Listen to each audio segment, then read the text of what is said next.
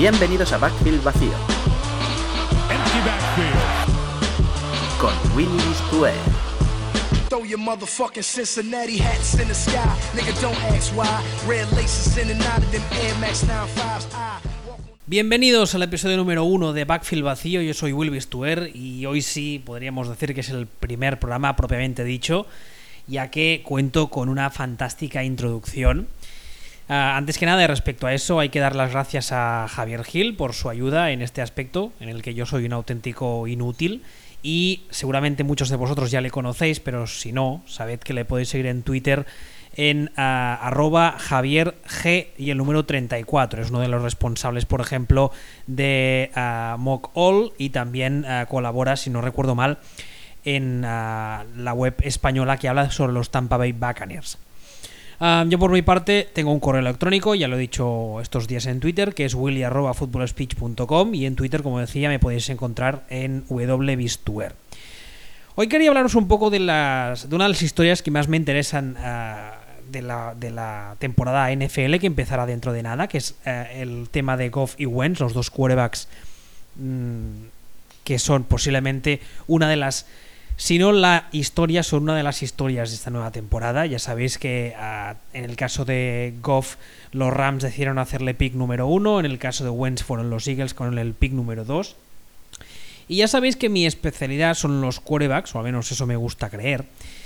Y a mí me resulta ah, una historia, un escenario muy interesante, en especial cuando una franquicia inicia un nuevo capítulo deportivo, como es este caso en el caso de Eagles y de Rams, y deposita su futuro inmediato o a medio o largo plazo en las manos de un quarterback novato que además han escogido en el draft. Además, en este caso se trata de dos primeras rondas con picks muy altos, con lo cual para mí es una historia que tiene ah, muchos más matices. Para empezar, de la forma en la que yo lo veo, llegados a este nivel, al nivel NFL, la técnica individual, a no ser que haya carencia- carencias muy graves, pasa a un plano secundario.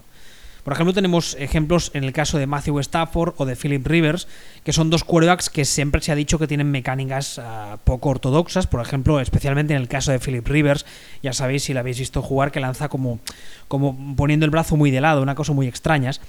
Pero a él le funciona, en ambos casos les funciona.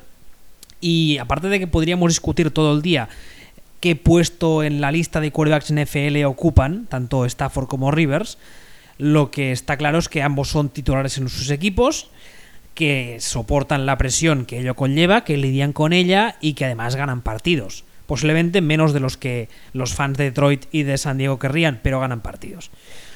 Ah, lo que pasa es que no es lo mismo ser un pick 1 o un pick 2, con el caso de, de Goff y de Wentz, y saber que las esperanzas de una franquicia, de, de una afición, o incluso muchas veces de la prensa, recaen sobre tus hombros.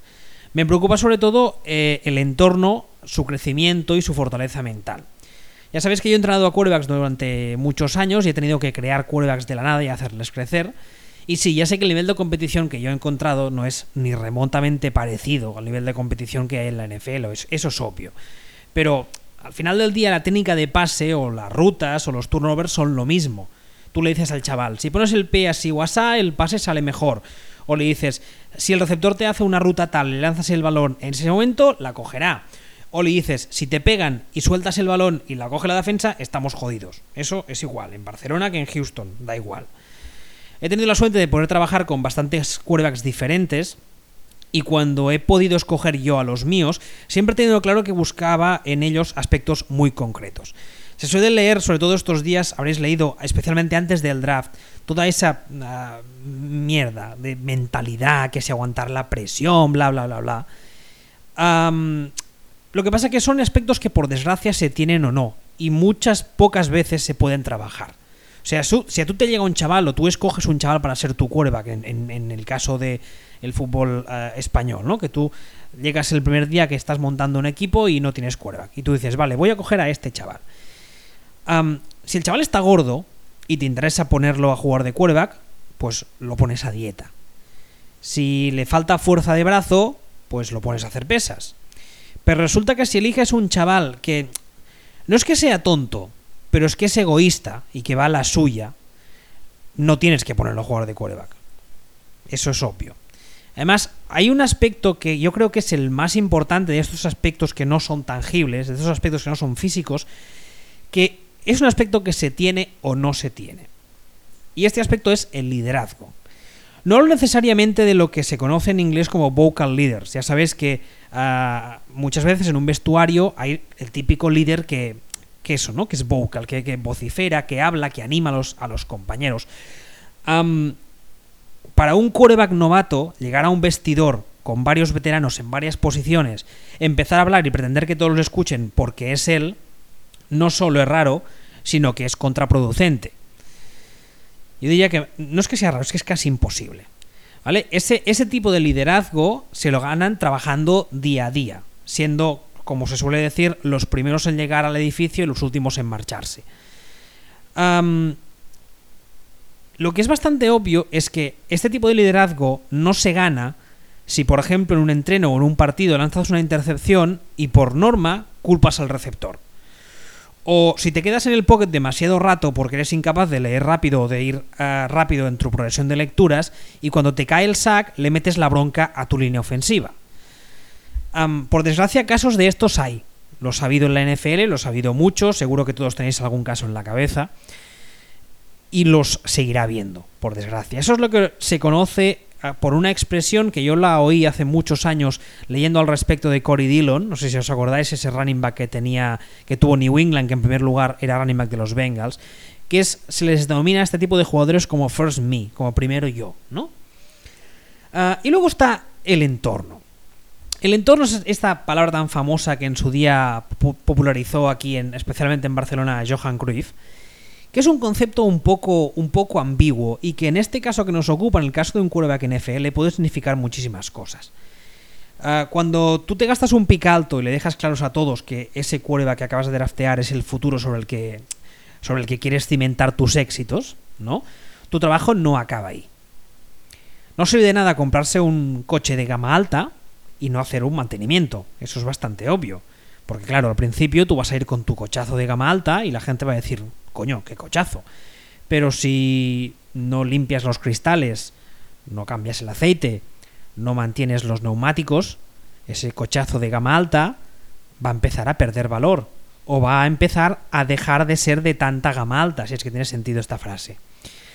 Ah, el entorno cuando hablamos de un quarterback en FL no es solo dotarle de jugadores que puedan aportarle y ayudarle a crecer o sea, no es solo darle un juego de carrera que le pueda quitar presión, no es solo darle receptores que cojan alguna de vez en cuando, o una línea ofensiva que le mantenga en pie 3 o 4 segundos seguidos para hacer un pase.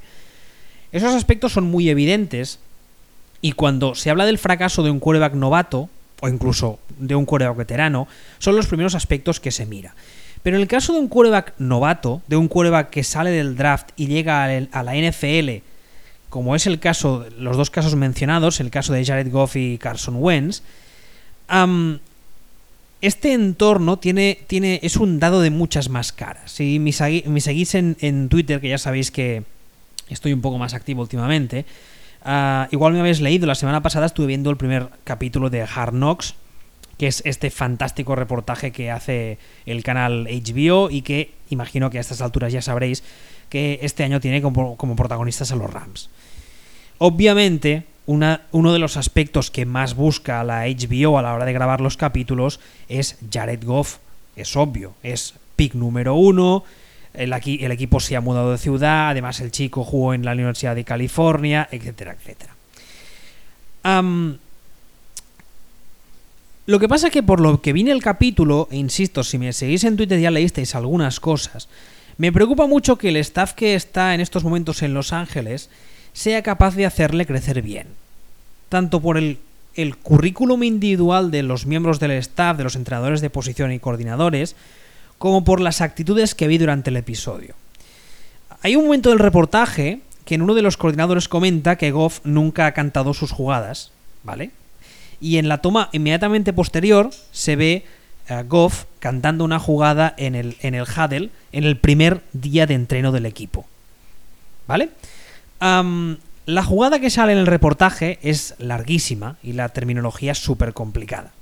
Eso de entrada ya me chirría, porque si tú a un quarterback que sale de college y todos sabemos que al salir de college hay un proceso de aclimatación en cuanto a la, a la NFL, ah, yo creo que lo que no debes hacer es darle o intentar integrarle en un sistema de juego muy complicado. Ah, de todos modos, en primer lugar, tendríamos que saber exactamente a qué se refiere ese entrenador cuando dice que nunca ha cantado sus propias jugadas, porque quarterbacks que decidan sus propias jugadas durante el partido, no estoy muy seguro de que haya ninguno. Y si los hay, debe haber muy pocos. Otra cosa son audibles, o que en drives determinados, o two minute warning, ah, el quarterback decida qué, tipos de, qué tipo de jugadas cantar, o incluso sí jugadas concretas, pero eso está al alcance de muy pocos y especialmente está al alcance de quarterbacks veteranos que llevan tantos varios años en la liga como varios años en su equipo, que conocen muy bien su ofensiva, que conocen muy bien los miembros que la forman, qué pueden esperar de ellos. Pero es que, aparte de eso, ¿qué importa que Goff mm, no cante o no haya cantado nunca sus propias jugadas? ¿Qué más da que vaya a jugar en la NFL, no lo sé, a 15 años y vaya a ganar tres anillos y nunca lo haga cantando sus propias jugadas. Yo espero equivocarme, pero ah, esa situación que vi me recordó mucho al caso de Alex Smith. No sé si los más jóvenes ah, se acordarán o los, o los que llevan menos años viendo la NFL, pero Alex Smith en su día sale de college, ah, todos, todos lo sabemos, porque ya sabéis que hoy en día ah, se hacen un montón de análisis pre-draft, todos sabemos que lleva años sin jugar con un snap normal. En ese momento juega en la Universidad de Utah con snap en shotgun. Y los Niners, los San Francisco 49ers, le draftean y le ponen a jugar de esta forma ah, clásica con el snap debajo del center. Claro, enseguida, especialmente una cosa que me gustó muy poco es que los coordinadores del equipo, los entrenadores de posición empezaron a airear el, malestar que tenían con el chico en la prensa porque le costaba trabajar con el snap normal. Eso en ese momento mm, me hizo darme cuenta de que ese staff, que ese equipo, no era profesional. Era una broma de staff. Porque lo que tú no puedes hacer es draftear a un chaval que juega de una forma determinada, especialmente un quarterback, donde hay tantos aspectos que, que, tener en cuenta, y cuando le haces jugar de una forma en la que lleva años sin jugar, y al cabo de tres meses todavía no ha conseguido ponerse, digamos, al día con lo que tú le estás exigiendo, no puedes quejarte y encima quejarte en la prensa. Ese dicho que suele decirse que la ropa sucia se lava en casa. A día de hoy, Alex, Smith se ha convertido en, un jugador ah, altamente eficaz que ejecuta un game plan que se le da a la perfección. Yo no estoy diciendo necesariamente que Goff esté destinado a ser simplemente un Alex Smith de la liga. Pero este proceso de hacer crecer un quarterback en muchas cosas se asemeja a hacer crecer a un, a un niño, a una niña. Tú imagínate que tienes un crío que el padre y la madre miden uh, metro noventa. ¿no? Son ambos muy altos, fuertes, y el crío con 7-8 años parece que va a ser pues alto y fuerte como los padres, pero de repente dejas de darle una alimentación adecuada cuando llega a los 7-8 años. Claro, ese crecimiento prometía muchísimo, pero se va a estancar. Ya sé que es una comparación un poco salvaje, pero creo que me entendéis a dónde voy a parar, ¿no?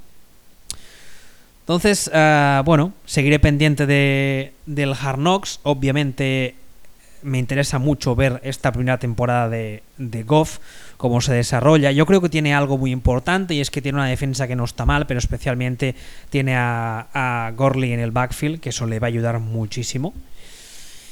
Y supongo que a nadie se le escapa que no he hablado del caso de, de Carson Wentz. Ah, el tema de Wentz para mí es una total incógnita. Es una incógnita porque no sé qué esperar del nuevo head coach de Filadelfia, que es Doug Peterson.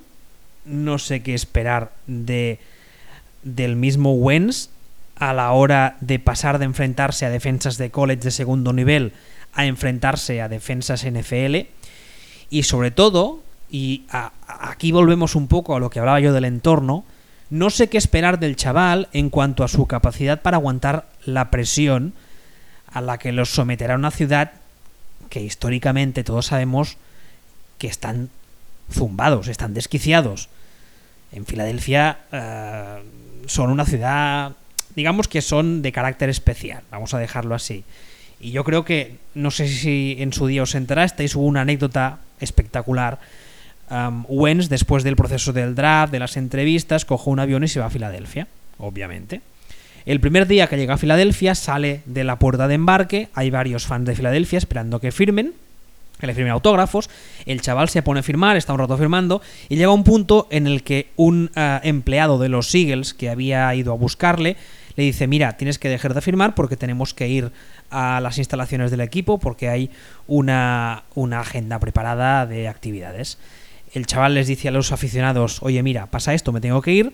Y los mismos aficionados que han ido y que hace 30 segundos le estaban, uh, no sé cómo, jaleando es la palabra, creo que sí, no sé si estoy haciendo una traducción literal del inglés, no creo que existe que le estaban jaleando y le estaban pidiendo autógrafos, empiezan a, a gritarle y ¡buh! no sé qué, y a cagarse en sus muertos. Yo creo que eso nos deja bastante claros a todos, por si no lo sabíais aún, qué tipo de zumbados viven en Filadelfia. Entonces, el caso de Carson Wentz para mí es una anécdota y creo que no hay un, un baremo real por el cual se, se pueda juzgar a Wentz a día de hoy. Incluso aunque juegue toda la pretemporada entera, haga unos partidazos de la hostia, incluso, os diría más, incluso aunque haga una primera temporada siendo titular y haga una gran temporada, yo seguiré sin saber qué esperar. Porque hasta que no llegue varios años en Filadelfia y aún así, seguramente os acordaréis del caso de Donovan McNabb. McNabb no era santo de mi devoción, pero en Filadelfia ganaba, les llevó varios años a playoff y cuando la afición uh, se cansó o vio que iba un bajón, le convirtieron en el, en el objetivo de todas las quejas. Entonces, no sé. En el caso de Wentz me, se me escapa. No soy capaz de, de juzgarlo, al menos a día de hoy. Hasta aquí el primer episodio de Backfield Vacío. Ya sabéis que por, ahí, por ahora no tengo agenda. Voy grabando cuando me apetezca o cuando crea que tengo algo que contar. Mientras, tanto, recordad que me tenéis en willy.footballspeech.com y especialmente si os apetece leer las tontas que cuento ahora mismo en Twitter, estoy en wbistuer. Y nada más, espero que os haya gustado este primer episodio y hasta pronto.